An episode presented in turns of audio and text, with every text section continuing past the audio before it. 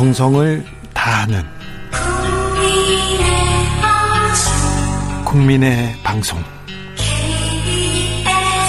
KBS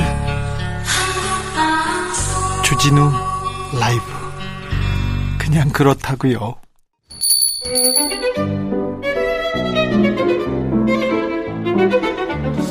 어서 오십시오. 고품격 정치 세계 여러분을 모십니다. 구단급 정치 맛집의 메인 셰프 소개합니다. 깨어있는 정치지성, 만이천복 정치 현역, 전 대표, 전 장관, 박지원 전 국정원장실장 모셨습니다. 안녕하세요. 구단급이 아니라 네. 구단입니다. 네, 알겠습니다. 구성급 이렇게 호텔을 얘기하지 않습니까? 그래서 구단급 알겠습니다. 네. 바꿀게요. 아무렇게나 부르세요. 네. 자, 이분으로 말씀드리자면, 자, 이 셰프는요, 네. 동남아, 아닙니다. 네. 정치 행간을 정확히 분석하고 매일 혀를 연마하십니다. 그래가지고요, 네. 하루 만이천보로 체력도 연마하셔가지고 절대 현아를 놓치지 않고 정확하게 분석합니다. 한 주 동안 어떻게 보내셨습니까? 뭐 방송 출연하고 네. 열심히 운동합니다. 네, 그러니까. 만 이천 보가 아니라 만 오천 보입니다. 만 오천입니까? 네. 저 그것도 좀 다듬겠습니다. 그러면. 아, 제가 걸으면서 계속 생각하고 여러 가지 생각을 하면은 네. 좀 세상이 보이더라고요. 네. 그리고 일주일에 세 번씩 네. PT 받고. 네. 아, 이게 참 좋아요. 그래요. 네. 아, 알겠습니다. PT 받으면서 어떤 생각합니까? 아, 그것은 이제 그 건강에 열중해야 되기 때문에 네. 뭐 다른 생각하지 않고 네. 열심히 운동하죠. 알겠습니다. 네. 운동이 제일 좋은 친구입니다. 알겠습니다. 운동 열심히 하면 생각이 맑아지고 그렇죠. 정리됩니다. 네. 알겠습니다. 제가 TV에 나오니까 네. 사람들이 전부 젊어졌다고. 근데 피부 관리 받는 것 같아요. 아, 피부 관리는 받지 않지. 따로 받지 않습니까? 선천적으로 저희 어머님 닮아가지고 네. 피부가 좋아요. 피부과 다니시는 것 같아요. 아니, 그거야 뭐 우리 조카도 피부과 의사지만은 네. 안 가요. 안 가요. 네. 주사 그런 거 안 맞아요. 네, 알겠습니다. 네. 자, 아, 이거 정치 맛집의 에피타이저 먼저 만나보겠습니다. 이게 답니까? 준비했는데 저희가 많이 준비했어요. 네. 자, 문재인 정부의 탈원전 정책은 바보 같은 짓이다. 치안감 인사 논란은 어이없는 과오다. 국기 문란이다. 대통령을 처음 해봐서 잘 모르겠다. 도와달라. 이렇게 윤석열 대통령 이번 주에도 뭐 이번 주에도 어, 말로 여러 좀 설화를 남겼습니다. 물론 윤석열 대통령님께서 정치를 하신 분이 아니고 네. 검사로서 일생을 보내신 분이고 다소 표현이 좀 거칠다고 하더라도 이제는 대통령입니다. 네. 대통령의 말씀, 대통령의 언어는 정제돼야 되고 예. 참모들의 검토가 충분히 된 다음에 말씀을 하셔야 되는 거예요. 예. 그래서 저는 맨 처음부터 윤석열 대통령님께 네 가지를 건의했습니다. 첫째는 인사를, 두 번째는 도스토핑. 예. 거기에서 말씀 조심하셔야 된다. 예.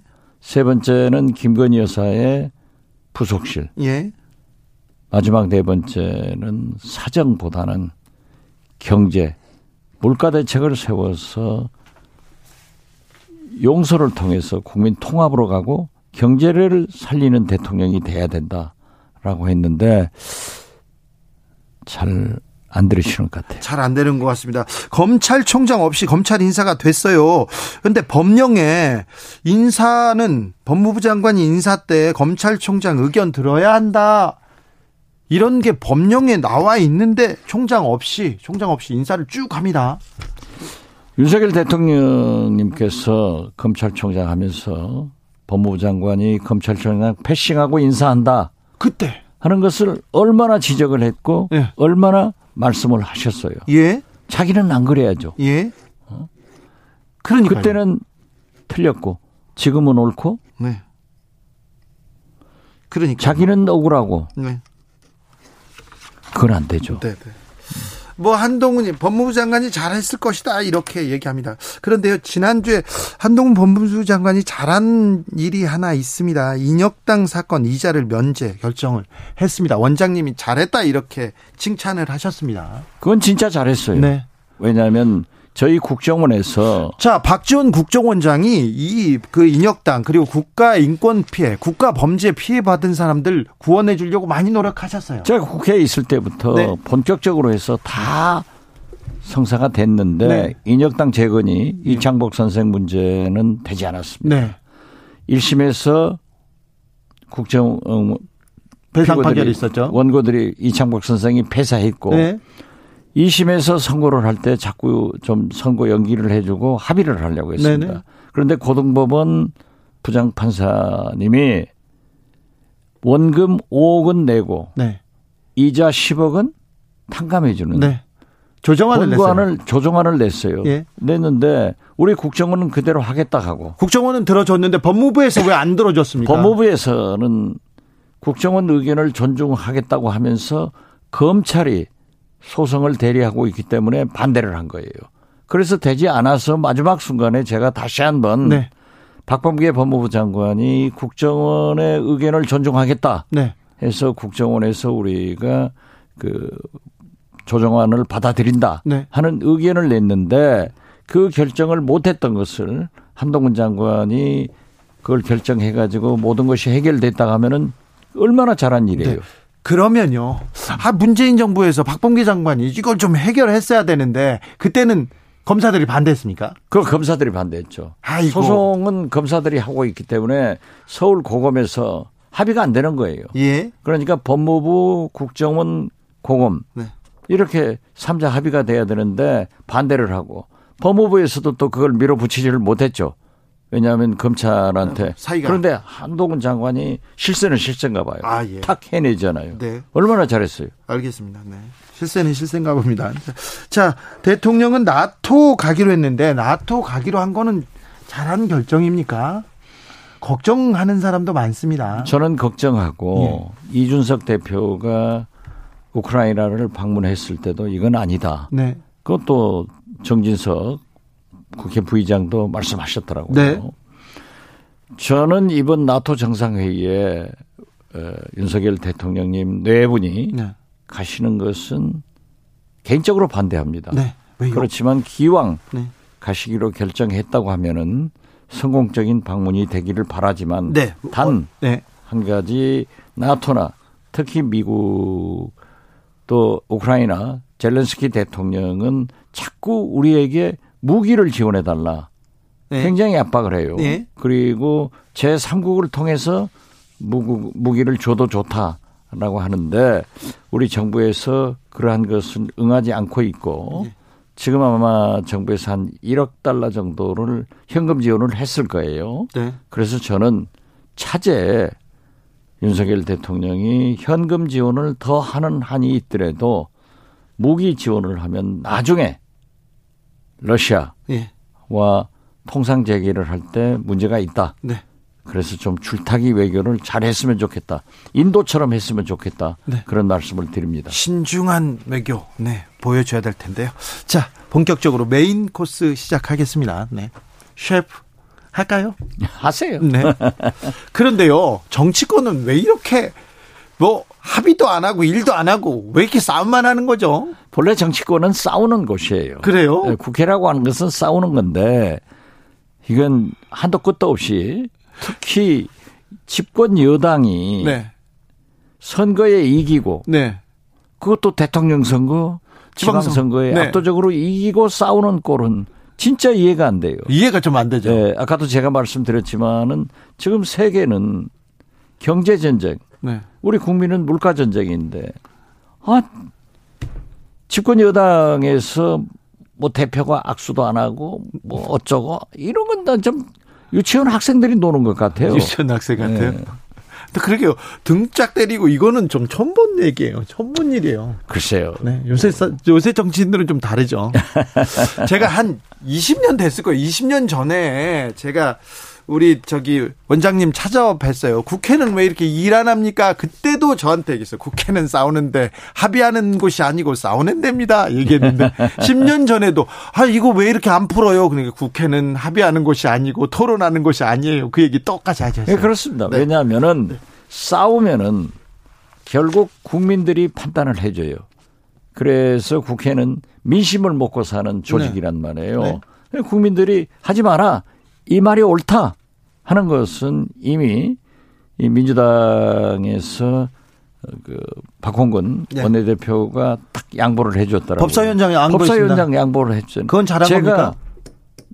일주일 전부터 법사위원장은 국회의장을 민주당 차지했으니까 예. 법사위원장은 국민의힘에 주는 것이 옳다. 네. 그러나 정치는 협상이기 때문에 네. 주고받아야 된다. 체계작구 심사. 그 체계작구 심사를 국민의힘에서도 야당 때 요구를 했으니까 네. 그 문제에 대해서는 협상을 하고 여당은 정부 여당은 실리를 택하고 네. 야당한테 명분을 주어라 했는데 어떻게 됐는지 모르지만은 그 자초정 지정은 모르지만은 아무튼 그렇게 선언하고 협상이 된 것은 국민 여론이 들끓기 때문에 네. 여야가 양보를 하고 타협을 하는 거예요. 예. 그래서 싸우면은 예. 국민들이 빨리 또 언론에서 세게 지적을 하면서 뭐가 옳다는 것을 제시를 해줘야 돼요. 네. 자, 국민의힘 싸움은 어떻게 끝날까요? 이준석 대표 윤리 심판원 판단 2주 미뤄지고 그랬는데 이 싸움은 어떻게 끝납니까? 그건 아무래도 그 형사법상 얘기니까 용어가 좀 적절한 비유인지 모르겠습니다만은 지금 종범이 네. 즉 김철근 실장이 예, 김철근 정무실장이 예. 징계를 수순에 하기로 해, 돼 있잖아요. 예. 그러면 주범 네. 주가 그대로 있을 수는 없을 것 같아요. 아, 그래서 윤리위원회에서 2주 후에 하겠다라고 한 것은 제가 생각할 때는 네. 이준석 대표 당신이 스스로 결정을 해라 이런 것 같아요. 아 그렇군요. 네. 그런 경고이고 네. 만약 그 윤리위원회에서 징계를 해도 네. 안 해도 이미 상처는 맞죠. 이준석 대표가 맞고 예. 또 과연 리더십이 집권 여당의 대표로서 생길 것인가 네. 하는 것도 염려가 돼요. 사실 이준석 대표가 저 젊은 청년이 보수 정당에 들어가서 새로운 바람을 일으키고 그렇죠. 대통령 선거를 승리로 이끌고 지방 선거를 압도적으로 승리로 이끌었는데 저렇게 되면 될까? 팽 당합니까? 글쎄요. 그 만약에 사실이라면 팽은 아니겠죠. 네. 자업자득 그렇죠. 아니겠죠. 네, 네. 네. 그러면요. 그러면 국민의힘은 어떻게 됩니까? 아, 국민의힘도 뭐 최강욱 의원이 절차에 따라서 네. 재심 청구를 했으니까 네. 빨리 결정을 해줘야지. 이거 여야가 전부 그걸 가지고 또 싸우고 있으면은 네. 되겠느냐? 예. 저는 결정을 진짜 번개처럼 빨리 해라. 이렇게 생각합니다. 알겠습니다. 아무튼 아, 2주 미룬 거는 이준석한테 거취를 자기가 판단하라 이렇게 시간을 준 거다. 저는 그렇게 느껴요. 네. 음, 그렇군요. 아, 네, 알겠습니다. 징계는 코앞에 왔고 알아서 결정하라. 네. 민주당은 어떻게 됩니까? 108번 내 하고 있다는 이재명 의원. 어. 글쎄요, 뭐 108번내를 하고 있으니까 굉장히 압박을 받겠죠. 네. 왜냐하면은 어, 당권을 생각했던 전해철 전 행안부 장관이나 네. 또 홍영포 전 원내대표도 코앞에서 네. 나도 안 나올 테니까 당신 나가지 마라. 네. 그리고 서른 의원도 면제에서 나오지 말라고 했더라고요. 네. 상당한 의원들의 그 압박이 있지만은 제가 볼 때는 이재명 의원이 네. 108번내 하고 있다. 예. 라고 하는 것은 저는 나간다고 봅니다. 그렇죠. 나한테는 저 자신한테는 손해입니다. 이렇게 얘기한 게 나온다는 얘기 아닙니까? 그렇죠. 그죠. 그렇게 네. 봐야 되죠. 네, 그렇죠. 저는 일찍부터 그랬어요. 네. 저는 문재인 정부의 법무부 검찰이 윤석열 검찰총장을 대통령 만들어 줬잖아요. 네. 그런데 아이러니컬하게도 윤석열 정부의 법무부 검찰이 이재용 아 이재명 의원을 당 대표로 만들어주게끔 초석을 깔아주더라고요. 네. 이 민주당은 전통적으로 탄압을 받으면은 뭉칩니다. 네. 그러니까 탄압 당하는 사람은 커집니까? 커지죠. 네. 네. 그래서 저는 거듭 윤석열 대통령님께 말씀드리지만은 YS 정부 초기에 예. 사정을 세게 해가지고 국민들이 엄청나게 박수를 보내고 90% 이상 지지를 받았어요. 네. 그런데 지금 윤석열 정부는 지금 부정 평가가 긍정 평가보다 초과됐단 네. 말이에요. 네.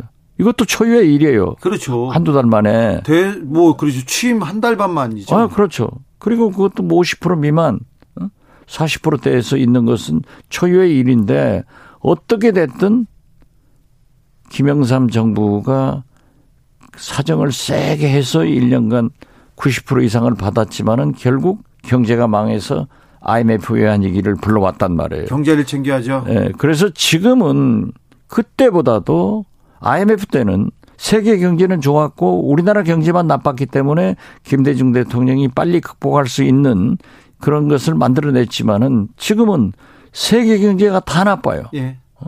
지금 미국에서 바이든 대통령하고 트럼프 전 대통령이 선거하면 트럼프가 이긴다는 건 아니에요. 그러니까요. 여론조사를 보니까는 네네, 바이든 그렇죠. 42, 트럼프 44. 네. 일본 기시다 총리도 지금 현재 지지도가 떨어지고 참여 선거가 어려워진다는 것도 네. 아니에요. 예. 엊그제 어? 마크롱 프랑스 대통령 25년 만에 처음으로 여소야대 정국이 됐단 말이에요. 예. 그래서 저는 경제, 물가, 민생 문제를 전념하고 사정이 있으면은 좀 최소화, 간결하고 신속하게 끝냈으면 좋겠다. 네. 경제로 가자. 미래로 가자. 예. 아, 누리호도 지금 우주로 날아가서 뺑뺑뺑 도는데 우리는 네. 과거로 돌아가면 안 되죠. 그렇죠. 네. 그러면 안 됩니다. 네. 네. 김건희 여사의 행보는 어떻습니까? 최근에는 천공 스승이 자꾸 김건희 여사 패션이 세계적으로 인기 짱 될 거다. 더 나가라. 막 활동하라. 이렇게 얘기하는 거하고 좀 맞물려 가나요? 글쎄, 천공 스승까지 나서니까 이제 뭐 법사도 나설 것 같은 네. 그런 기분이 듭니다만은 어떻게 됐든 영부인은 영부인답게 예. 공적 관리가 돼야 된다라고 네. 하면서 또 옳은 말씀도 하셨더라고요. 네. 국악을 진흥시켜야 된다. 네. 이런 좋은 말씀도 하시니까 저는 국민들이 염려하고 있잖아요. 네. 어? 심지어 국민의힘 상임고문단도 의원들도 그렇게 염려를 한다 하면은 총리 한덕수 총리도 염려해서 하기 때문에 네. 저는 거듭 말씀드리지만은 잘 아시겠지만 네. 부속실을 만들어서 공적 관리가 됐으면 하는 바람을 말씀드립니다. 네. 우리 셰프가 이번 여기 식당 오기 전에 전직 전직 전 직장 얘기도 조금만 물어보겠습니다. 아, 국정원에 원훈이 있지 않습니까? 원훈 이렇게 딱 들어가면 있는데 박지원 원장께서 거기다 세우고 오셨잖아요. 그런데 1년 만에 원은이 바뀌었습니다. 어, 초대 중정 중앙정보부장 시절에 김종필 중정 부장이 만들었던 음지에서 양지를 지향한다 이렇게. 네. 예, 저도 보도를 보고 알았습니다만은 네. 예, 어떻게 됐든 정권이 바뀌었으니까 네. 오늘을 바뀌는 것도 당연하다. 아 그래요? 그렇게 생각하고 국정원의 일이 음지에서 일하고 양지를 향하는 게 네. 옳은 표현이에요. 네. 그렇지만은 그러한 초심으로 가야지. 예. 만약 중앙정보부의 그런 행태로 가면은 절대 안 된다. 예. 저 그렇게 생각하고 저는 개혁된 국정원을 존경하고 우리 국정원 직원들의 애국심과 헌신 정신, 네. 그질 높은 퀄리티 높은 그런 직원들이기 때문에 과거의 행태로 돌아가지 않는 국정원이 될 것이다. 그리고 엊그제 간둔 잉크도 말라지 않았는데 제 친정에 어떻게 다른 말을 할 수 있어요? 네. 잘 될 겁니다. 알겠습니다. 국가와 국민을 위한 한없는 충성과 헌신 굉장히 좋은 말입니다. 근데 글씨 서체가 신영복체라고 계속해서 말을 하고 비판하는데 어 저는 비판 이 비판 잘 못 이해가 안 돼요. 그런 분들이 많아요. 많죠. 네. 저도 이해가 안 돼요. 어깨등무체라고 해서 네. 얼마나 많은 그 신영복 선생의 글씨체가 통용되고 있어요. 네. 어? 그리고 국가보안법 위반으로 감옥을 살았고 네. 소정의 죄값을 했고 국가에 의해서 복권이 됐어요. 네. 그리고 대학 교수로 계시다가 돌아가셨다고 하면은 왜 그러한 서체를 안 써야 되는지 네. 그 생각해요. 그래서 만약에 저는 역설적으로 그걸 보고 국정원 직원들이 더 마음을 대로 되게 대새기면 되지 않느냐 했는데 어떻게 됐든 그 바뀌었으면 뭐 바뀌는 대로 살아야지 어떻게 되겠어요. 아 그렇습니까? 네. 어, 그리고 그, 예. 그 원운석을 저도 이렇게 쭉 보관했어요. 네. 이렇게 그뭐 정원 같은 데다 이렇게 쭉 했는데 그걸 갖다가 쓰시기로 했대요. 네. 어, 그런데 사실 원은석 바꿀 때 문재인 대통령은 김대중 대통령이 썼던 어, 정보는. 국력이다. 네. 그게 제일 좋다고. 그랬어요? 그렇게 말씀을 하셨는데 그렇게 바뀌었죠. 아, 네. 어떤 판단이 있었습니까 그때는? 이제 국정원법 개정을 하면서 국가정보원 이름도 바뀌게 돼 있었어요. 그렇죠. 그런데 우리 직원들도 국가 정보원이 좋다. 그리고 저도 네. 굉장히 김대중 대통령이 만든 이름이기 때문에 애착이 가더라고요. 네. 그래서 이름은 지켰지만은 네. 저 원운석까지 그걸 하면은 또 뭐 그래서 그냥 바꿨는데 네. 그거 바뀌면 괜찮아요. 괜찮습니까? 네, 괜찮아요. 네, 알겠습니다. 우리는 음지에서 일하고 양지를 지향한다. 네. 저는 저의 말을 들을 때마다 좀 무서웠거든요. 그렇게 돼서는 네, 아, 좀 피해도 입었고요. 음. 저는 막 쫓기기도 했고. 그리고요, 국정원 1급 부서장 27명 전원 대기 발령. 이 부분은 이거는 이 보도에 대해서는 어떻게? 오늘 아침 한겨레 신문을 보고 저도 깜짝 놀랐어요. 예. 예 물론 1급들은 어떤 부서든지 네. 대개 1년에서 2년 정도 하고 나가줍니다. 네. 네. 이제 그런데 그렇게 전원을 대기 발령을 내신다고 해서 네. 뭐 물론 대리 직무 대리들은 발령됐게 됐다고 그러는데 네. 음, 깜짝 놀랐습니다. 그래도 단지 뭐... 제가 말씀드리고 싶은 것은 네. 지금 북한에서 지금도 계속 핵실험 위협이 있고요. 준비를 하고 있고 그 위협이 나타나고 있지 않습니까? 예. 이런 때 안보 공백이 있어서는 안 되고 네. 또 국정원의 기본이 흔들리면 안 되기 때문에 네. 빨리 이 부서장 인사를 제대로 해 주실 것을 바라고 그것도 현 원장이 하는 일에 제가 미주알 고주알 얘기하는 것은 옳지 않아요. 네. 아무튼 우크라이나 전쟁으로 지금 세계 정세가 어떻게 바뀌고 어떻게 돌아가고 있는지 지금 밖에서 이렇게 해외 정보를 지금 지금 가장 필요할 때이기도 해요. 경제를 위해서도 그렇고. 야, 뭐 그러한 것들은 잘 될 겁니다. 잘 할까요? 우리 그 조직들이 좋아서 네. 큰 문제가 없을 거예요. 그렇지만은 네. 네. 국민이 깜짝 놀란다거나 불안하면은 빨리 종식시켜 주는 것이 좋기 때문에 정상적인 인사가 빨리 이루어지기를 바라고 네. 저는 보세요. 이번에 경찰, 네. 검찰, 네. 국정원 하루 이틀 사이에 그냥 전체가 바뀌니까 네. 깜짝 놀랐어요. 네. 지금 보시면은 제가 몇 번 지적을 했습니다마는 윤석열 대통령이 집권하고 16일 만에 순서대로 국세청, 경찰, 검찰, 군, 국정원 다 인사를 해버리더라고요. 네.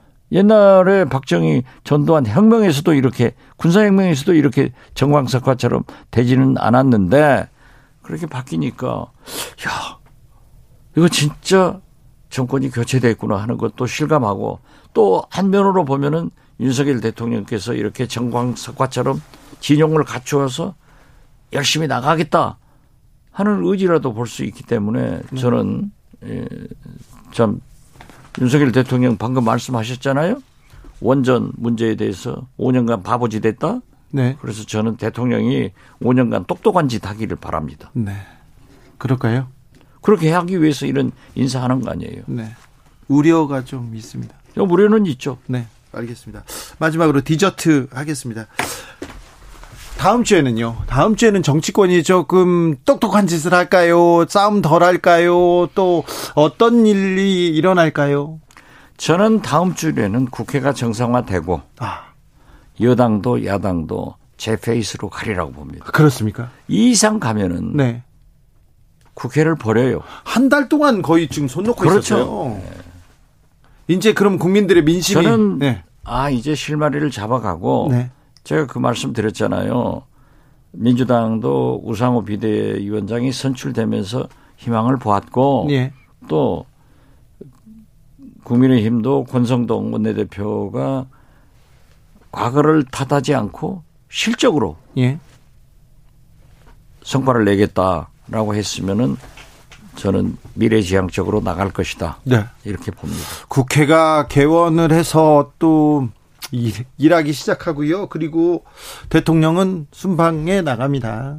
다음 주는 좀 굴러가겠네요. 그렇죠. 그리고 대통령께서 해외 순방 중에는 또 국회가 대통령 해외 순방을 외교를 서포트하지 싸우면 안 돼요. 네. 그런 것도 굉장히 계기가 될 것이다. 네. 저는 그렇게 보고 진짜 중요한 나토 정상회의에서 윤석열 대통령 네 분이 성공적으로 외교를 하시고 또 국회에서는 그렇게 할 수 있도록 조용히 좀 협력하고 우리 국민들도 간절히 기도하는 심정으로 서포트하자 이런 말씀 드립니다. 네.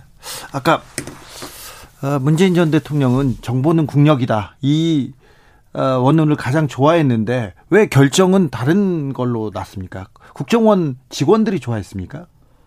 국정원 직원들도 그 국정원 직원들도 그때 당시도 네.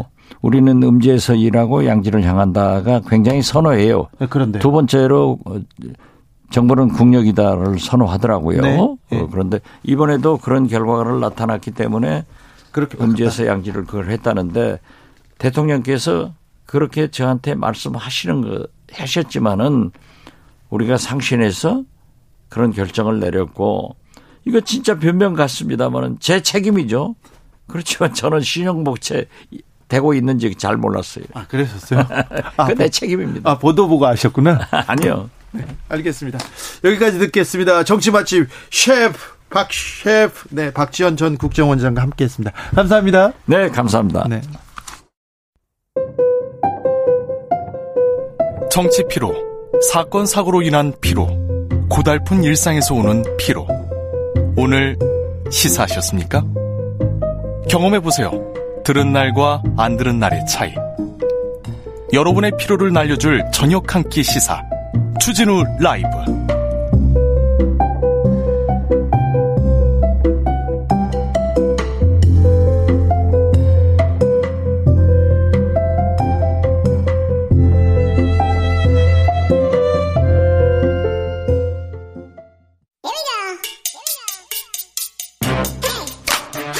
뉴스를 향한 진지한 고민 기자들의 수다. 라이브 기자실을 찾은 오늘의 기자는 탐구하는 기자입니다. 미디어 오늘 정철훈 기자 어서 오세요. 안녕하세요. 네. 잘 지내셨어요? 네. 요즘은 어떤 일로 바쁘신지요? 어, 제가 아무래도 방, 방통위 출입 기자다 보니까 네. 요즘 방통위원장의 거치가 좀 관심이 많잖아요. 계속 압박이 거셉니까? 예, 이번 주 수요일이었죠. 그 감사원에서 감사가 시작됐는데 네.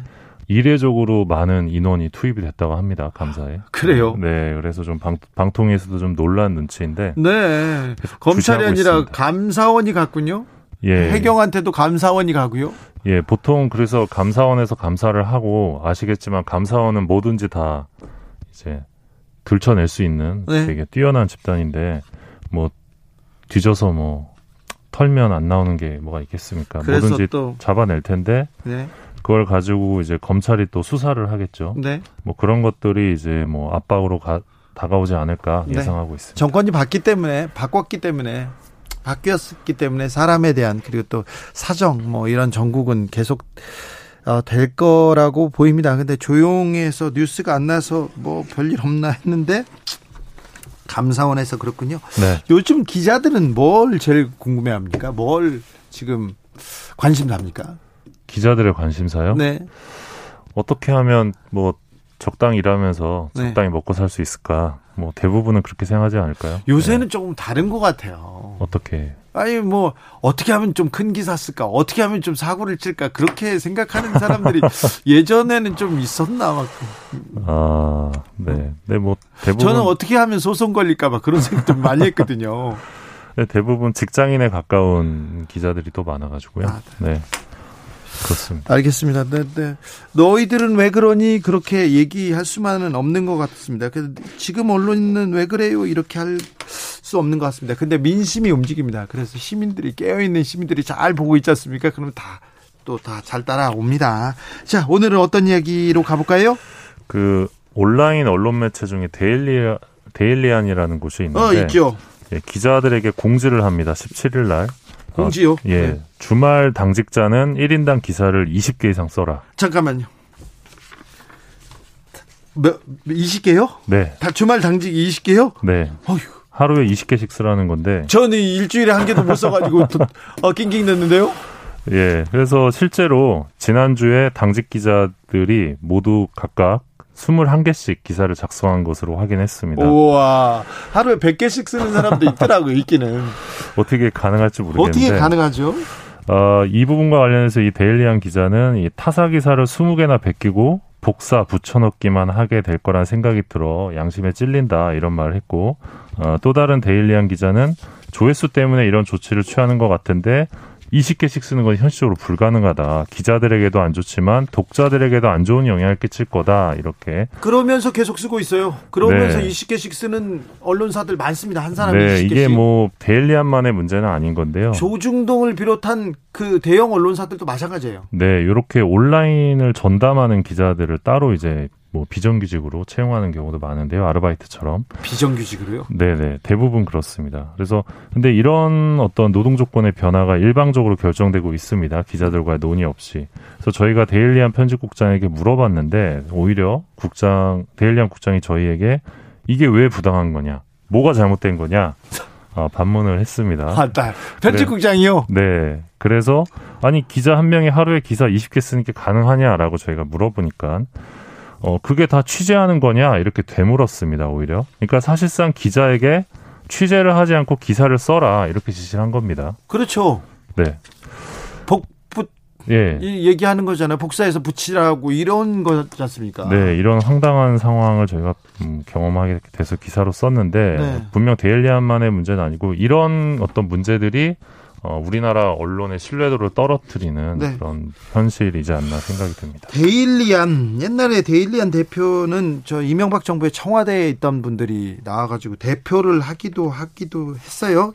네. 이상희 씨는 데일리안 대표를 했고 MB 어, 때 뭐 비서관이었죠. 그런데 윤석열 캠프 인수위에도 있었고 당선인 정무팀에도 있고 그랬었는데 이분 네, 네 그래서 데일리안에 있다가 이렇게 당에 가거나 이렇게 어디 그래서 뭔가 이 우리나라 언론계의 씁쓸한 어떤 한 단면을 보여주고 있는 것 같아서 네. 한번 가져와 봤고요. 반면에 이 러시아에서는 네. 어, 지난해 노벨 평화상을 받은 기자가 우크라이나를 위해 이 노벨 평화상 메달을 팔았습니다. 경매에 붙였죠? 예, 러시아의 언론 탄압에 맞서 싸워 이제 평화상을 수상했던 이 노바야 가제타, 예, 새로운 신문이라는 뜻인데요. 이 편집장 드미트리 무라토프가 메달을 내놨고 지난 20일에 우리나라 돈으로 1,336억 원에 예, 낙찰됐습니다. 이야. 굉장히 높은 금액인데요. 그렇죠. 근데 우크라이나를 위해서 써달라. 예, 수익금 전액은 유니세프에 전달돼서 전쟁으로 집을 잃은 어린이들을 위해 쓰일 예정이라고 합니다. 낙찰받은 사람이 누군지 모르고요. 네. 어, 현재 노바야 가제타는 신문 발행을 중단한 상태인데 러시아 정부가 가짜뉴스 유포자에게 최고 징역 15년 조치를 예고하면서 언론 탄압에 나선 결과입니다. 네. 어, 러시아는 올해 세계 언론자 지수에서 180개 국가 중 155위였고요. 어, 1992년부터 2021년까지 58명의 러시아 언론인이 보도로 인해 살해당한 것으로 알려져 있습니다. 독살당하고 막 사라지고 막 그러죠. 예, 그런데. 맞습니다. 이 노바야 가제타 기자들도 여섯 네. 명이 총격을 받거나 둔기를 맞고 숨졌고요. 부편집장은 독국물 중독으로 사망을 했습니다. 아이고 무서워라. 네. 예, 그래서 그런데도 이렇게 네. 어, 자기 신념을 굽히지 않는 훌륭한 분이 있습니다. 예, 그러면서 이제 정부에 맞서서 러시아 경찰의 불법행위, 선거 부정, 친정부 댓글 부대 이런 것들을 폭로하면서 인권 탄압 실태를 알리고 있는데 어, 이런 기자도 있는 반면에 네. 아까 말씀드린 것처럼 하루에 20개의 기사를 찍어내야 되는 기자들도 있습니다. 아무튼 이 노벨상 메달 뭐 정말 뭐 무엇보다도 자기한테 중요한 네. 건데 이 부분 이 메달을 경매에 붙이고 또 경매에 네. 붙였다고 또 천억 넘는 돈을 내 가지고 좋은 네. 뜻에 동참하는 이런 걸 네. 보면 굉장히 좀 많은 것을 네 배우게 뭐, 합니다. 우리나라에서도 뭐 진행자께서도 예전에 존이 많이 하셨죠. 네. 네. 신발도 저는 그 정도는 아니고 저는 아니고 위, 지금 아유, 그래도 그때 신발을 엄청 많이 사서 또 전달해 주셨잖아요. 저는 그런 건 네. 아니고 저, 저는 네. 무슨 조혜숙님 하루에 기사 20세 20개 쓰는 게 복사기 아닌가요? 기자보다는 이쪽에 가까운 것 같습니다. 사실 기사 제목부터 내용까지 다 똑같아요. 언론사만 다르고 맞습니다. 어 김건희 패션 한동훈 스카프 보세요 지금 검색해 보세요 똑같이 나와요. 예 심지어 오타도 똑같습니다. 그러니까요. 예. 이건 좀 너무하지 않습니까? 자 다음 뉴스를. 예, 고성능 전기 모터 전문 기업 베노디 글로벌 인도네시아 시장 본격 진출. 예, 서울경제 기사 제목이고요. 네. 베노디 글로벌 북미 시장의 전기 모터 5만 개 수출 계약, 글로벌 시장 공략 속도. 네. 파이낸셜 뉴스 기사 제목. 네. 어, 베노디 글로벌 생산 능력 확대 위한 평택 공장 증설하겠다. 네. 한국경제TV 기사 제목인데. 네. 이 기사들만 보면 이 기업이 되게 잘 나가고 있는 것 같죠. 어, 그러네요. 네. 뭐 고성능이네요. 뭐, 네. 근데 못하 달았어요. 근데 이게 취재한 게 아니라 모두 홍보대 행사를 통해 돈 받고 출고된 이 기사형 광고였습니다. 이거 이렇게 하고 주가 띄우거나 이렇게 하거나 뭐 회사 몸값 띄우려고 그러는 건데. 맞습니다.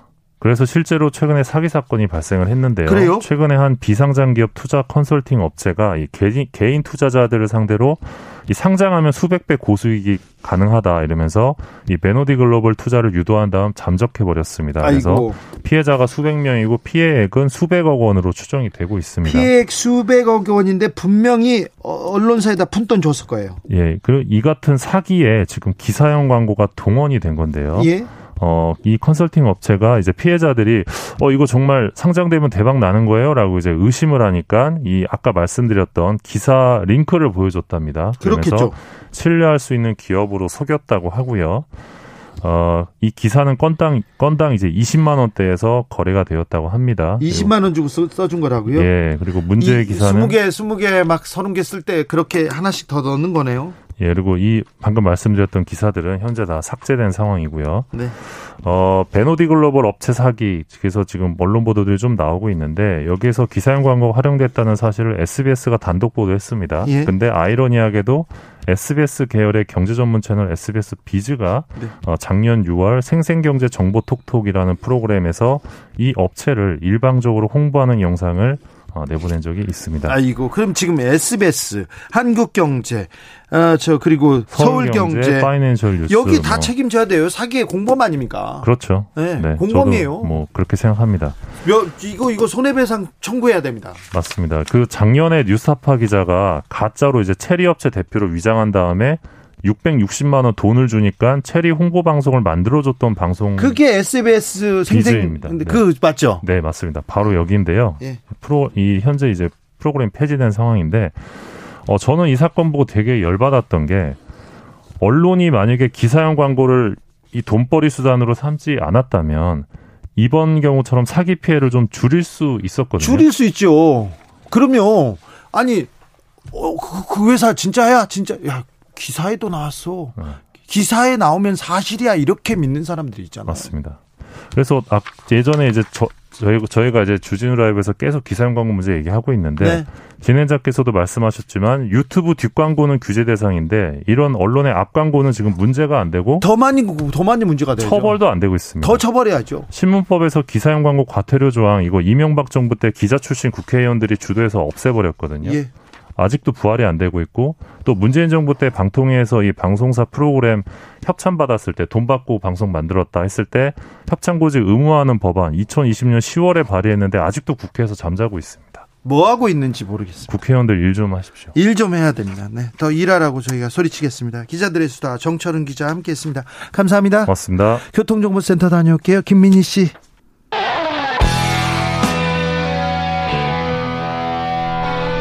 스치기만 해도 똑똑해진다. 드라이브 스루 시사 주진우 라이브.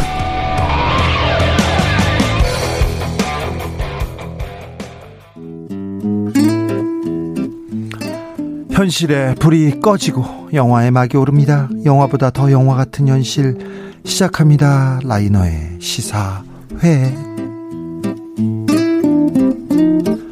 영화 전문 유튜버 라이너 어서 오세요. 네, 안녕하세요. 잘 지내셨어요? 네, 잘 지냈습니다. 요즘 어떤 영화 잘 보셨어요? 아, 최근에는 이제 워낙 그 큰 영화들이 많이 나와서요. 이제 뭐 영화 다시 이제 대작들 나오기 시작해요. 네, 대작들이 정말 굉장히 많이 나오고 있어서 네. 요즘 나오는 영화들은 저는 다 재밌게 봤습니다. 아, 그래요? 좋습니까? 네. 좋은 영화들도 많이 나오고 있고요. 예. 그리고 이제 다음 주에 개봉하는 영화인데 헤어질 결심이라고 아, 박찬욱 감독 네. 기대가 큽니다. 네, 시사회로 미리 봤거든요. 네. 아 근데 정말 좋은 작품이었습니다. 이야 헤어질 결심. 네, 네. 알겠습니다. 영화 보면 막 헤어질 결심하게 됩니까? 아 그 그렇죠. 그러니까 이 어떤 사랑에 대한 그 박찬욱 감독의 어떤 탐구 이런 걸 담고 있는 작품이라고 봐야겠죠. 오늘은 어떤 이야기 해볼까요? 아 오늘은요 이 며칠 전에 정말 세계적인 영화 배우 톰 크루즈가 내한에서 톰 아저씨 왔어요. 네, 행사를 하고 갔습니다. 한국 좋아해요? 네. 코로나 이후에 최대 규모의 내한 행사였다고 하는데요. 정말 이제야 코로나 시대가 일상으로 돌아가나 네. 이런 생각이 영화관도 북적거리기 시작합니다. 네 그렇습니다. 네. 그리고 이제 신작이죠 네. 탑건 매버릭이라는 작품이 아우 기대했습니다. 몇 년 전부터 기대했어요. 네 그래서 36년 만에 나온 후속작인데 36년 만에요? 네 굉장히 평가도 좋고요. 네. 네 그리고 흥행도 지금 잘 되고 있습니다. 톰 크루즈는 지금 언제적 톰 크루즈입니까? 근데 얼굴 하나로 지금 몇십 년을 혼자서 해먹고 있어요. 그렇습니다. 얼굴 하나가 아니에요. 네. 네, 얼굴 하나는 아니고요. 얼굴이 워낙 대단하기 때문에 참 정말 꽃미남 배우, 정말 잘생긴 배우로 유명한데요. 네. 이분이 처음에는 그랬습니다. 처음에 이제 80년대 초반, 81년 끝없는 사랑으로 데뷔를 했고요. 아, 그때는 잘 몰랐어요. 네, 잘 몰랐죠. 그러다가 이제 어, 그 당시에 이제 또래 유망한 배우들을 이렇게 모아서 Brat Pack이라고 불렀었는데 네. 그 뭐 배우들이 좀 여러 있었습니다. 네. 로버트 다우니 주니어도 예. 그 멤버였고요. 패트릭 스웨이즈라든지 예. 뭐 이런 배우들이 있었는데 어 별로 성적이 좋지 못했습니다. 그러다가 이제 어, 자신의 인생을 바꿔주는 영화를 만나게 되는데 네. 그게 바로 탑건이라는 영화입니다. 탑건 그냥 탐 크루즈가 걸어 나오잖아요. 끝나요. 혹시 모르는 분들 젊은 분들도 그때 톰 아저씨 한번 보지 않습니까? 그럼 바로 사랑이 이렇게 펑펑 샘솟습니다. 네, 그렇죠. 탑건 시절의 톰 크루즈의 외모는 이거는 정말 너무한 거 아닌가. 아 그래요? 네, 다른 사람들은 어떻게 살으라고 혼자 이렇게 잘생겼 라이너도 그런 생각했어요? 아저 저도 너무 엄청나다는 생각이 들고요. 네. 이 어떤 정말 너무 잘생겨서 뭐라고 말이 안 나오는 그래요 수준의 영화였습니다. 근데 이 탑건에서 그 잘생긴 외모 때문에 당대 최고의 스타가 됐는데요. 영화도 재밌었어요. 아 영화도 네. 또 완성도도 굉장했어요. 네. 어떻게 근데 미국 사람들은 미국 사람들은 막 전투기를 갔다가 막 항공모함 갔다가 이렇게 영화를 찍지 막 그런 생각 들더라고요. 네, 그때만 해도 이게 지금 86년도 영화거든요. 86년도인데도 그때 어떻게 저걸 찍었을까 정말 그렇죠. 너무 신기하고요. 아유 그렇죠. 아유 그리고 또 오토바이 탁 타고 아, 오토바이 쭉 갈 때 아 그렇죠. 오토바이 타는 사람들 다 탐 크루즈 생각했어요 그때 그렇습니다. 비슷하게 입고 그 이후로도 이제 탐 크루즈가 영화에 나왔는데 오토바이를 탄다. 네. 그건 전부 다 탑건을 의식한 겁니다. 그리고 다른 오토바이 장면도 다 네. 탑건을 거의 탑건입니다. 오마주죠. 네. 그렇죠. 그만큼 너무 멋있었고요. 그 네. 그 가죽 자켓, 날아가는 전투기, 그 네. 옆에서 오토바이로 달리는 탐 크루즈의 모습은 예. 그냥 그거 자체로 예술이 돼버리죠. 그렇죠. 네, 그런 그 정도였고요. 저도 오토바이 탈 때 아, 탐 크루즈 많이 생각했습니다. 네. 옷도 비슷하게 죄송합니다. 그렇습니다. 비웃지 마시고 아, 네. 남자들은 다 그랬잖아요. 그때 그렇죠. 그때는 그랬어요. 그래 그래서 이제 탐 크루즈가 탑건 이후로 이제 초기 시대가 열리는데 네. 탐 크루즈의 특징은 잘생긴 외모에 연기력도 뛰어나고 네. 작품을 보는 선구안이 너무너무 좋다는 거예요. 선한 이미지. 아 그렇습니다. 그렇죠. 주인공이어야 되는데 주인공은 이래야 돼. 네. 그렇죠. 거기에다가 작품도 너무 잘 골라서 뭐 레인맨이라든지 아. 야망의 함정. 아. 예, 어퓨 굿맨이나 네. 뱀파이어와의 인터뷰 요게 네. 이제 제가 보는 초창기 영화들이고요. 예. 이제 탐 크루즈는 미션 임파서블을 만나면서 그의 영화 인생의 중반기가 시작되었다. 아, 이렇게 그러면서 네. 굉장히 액션으로 네, 마이너리티 리포트라든지 뭐 콜레트럴 뭐 이런 작품들이 나오게 되고요. 네. 그러면서 이제 요즘은 이제 액션 배우로 유명해졌고요. 네. 저는 이번에 이제 탑건 매버릭을 기점으로 이제 그의 영화 인생 후반기가 이제 시작됐다. 라고 그, 생각하고 지금 있습니다. 환갑이라면서요? 네, 그렇죠. 어떻게 탐형이 환갑이 되지? 나, 나이에 비해서 네. 여전히 너무 젊게만 보입니다. 네. 그러게요. 알겠습니다. 외모 얘기는 그만하겠습니다. 죄송합니다. 네. 자, 탑건 속으로 이렇게 날아가 보겠습니다. 네, 1986년작 탑건 이야기인데요. 네. 탑건은 아주 전설적인 오프닝으로 시작을 합니다. 네. 이 그 노래도 탑... 뭐 죽여요. 네, 노래가 탑건에 대한 설명이 딱 나오고요. 네. 탑건이라는 게 원래는 그 어, 그 전투기 조종사들 훈련시키는 네. 그러니까 그 공중 전투, 공중 근접 전투를 가르치는 그런 교육기관인데 그걸 그렇죠. 탑건이라고 부르고요. 예. 거기에 이제 OST가 흘러나오면서 전투기 출격하는 장면들이 나오는데 네. 그게 이제 정말 대단한 명장면입니다. 그렇죠. 오랫동안 관객의 뇌리에서 지워지지 않는 장면이고요. 예. 아, 그리고 이제 주인공 본편이 나오는데요. 여기에 나오는 탐 크루즈. 네. 탐 크루즈는 매버릭이라고 불립니다. 네. 그리고 친구가 이제 구스. 네. 발킬머? 네. 아, 발킬머는 나중에 나오고요. 아, 그때. 네. 여기서 그 구스라는 친구인데 네. 둘이 이제 엄청 사고뭉치예요. 아 그렇죠, 맞아요. 엄청 사고뭉치였는데 이제 공중에서 예. 어그 비행을 하다가 미국기를 격추시키고 나서 그 어떤 공황 발작이 온 동료가 있었습니다. 예. 쿠거라고. 예. 그 쿠거가 제대로 착지를 못하고 두려움에 떨기 시작하니까 네. 그때 공황이 왔어요. 공황이 어, 공황이 온 거예요. 예. 그때 이제 탐 크루즈가 예. 그 매버릭이죠. 이 매버릭이 착륙을 하다가 말고 다시 비행기를 띄워서 네. 전투기를 띄워서 그 친구를 구출을 해줍니다. 네. 근데 이게 명령을 불복종한 거였죠. 네. 그때 이제 비판을 그것 때문에 혼나다가 이 탑건 훈련에 어, 어 선발되었다라는 얘기를 듣고서 이 탑건이 되기 위해서 이 캘리포니아 미라마 해군 기지에 있는 탑건 스쿨에 어, 들어가게 됩니다. 여기에서 이제 발킬머 아이스맨이라는 파일럿인데요. 네. 그 아이스맨이 경쟁자가 있어야죠. 예, 당, 거기에서 이제 제일 잘하고 있었던 친구였죠. 네. 근데 이제 아주 유명한 이 매버릭이 오니까 이 둘이 둘이 이제 피튀기는 경쟁을 하게 되고요. 아, 요 장면들이 전부 다다 유명한 장면들입니다. 그래서 탑건 그 훈련 기관에 갈 때 처음으로 이제 탐 크루즈가 오토바이를 타는 장면이 나오고 네. 이제 거기에서 어 찰리라는 여성을 만나게 돼요. 네. 술집에 가서 이 아름다운 네. 여성이 있으니까 바로 작업을 걸었습니다. 네. 근데 이제 그 여성이 그 작업을 받아주지 않았죠. 네. 그래서 계속 작업을 걸었는데 안 됐는데 다음 날 가보니까 그 교관. 여성이 교관인 거예요. 그렇죠. 전문가로 초빙한 사람이었던 겁니다. 네. 그래서 얼른 이렇게 선글라스를 끼고 피하는 장면 되게 유명합니다. 조성빈님께서 극중에서 규율을 안 지키고 제멋대로인데 천재. 네, 재능의 미모를 갖춘 주인공이 벌이는 로맨스 영화의 시조세죠. 저그 네. 이후에 저 공식 다른 영화 줄줄이 나옵니다. 줄줄이. 네. 조성빈님 빙고. 네, 맞습니다. 아, 그런 줄줄이 나오는 그런 영화인데요. 네. 아, 일단 거기서도 이제 계속해서 자신을 드러내려고 하는 친구였기 때문에 네. 이제 사랑도 이루어지고 이렇게 되는데요. 사고가 나게 돼요. 네. 그 사고는 이제 자기 파트너인 구스. 아까 말씀드렸던 친구, 네. 제 뒤에 치는 친구가 비행 훈련 도중에 제트 기류에 빠지면서 예. 엔진 고장으로 인해서 사망하는 사고가 납니다. 네.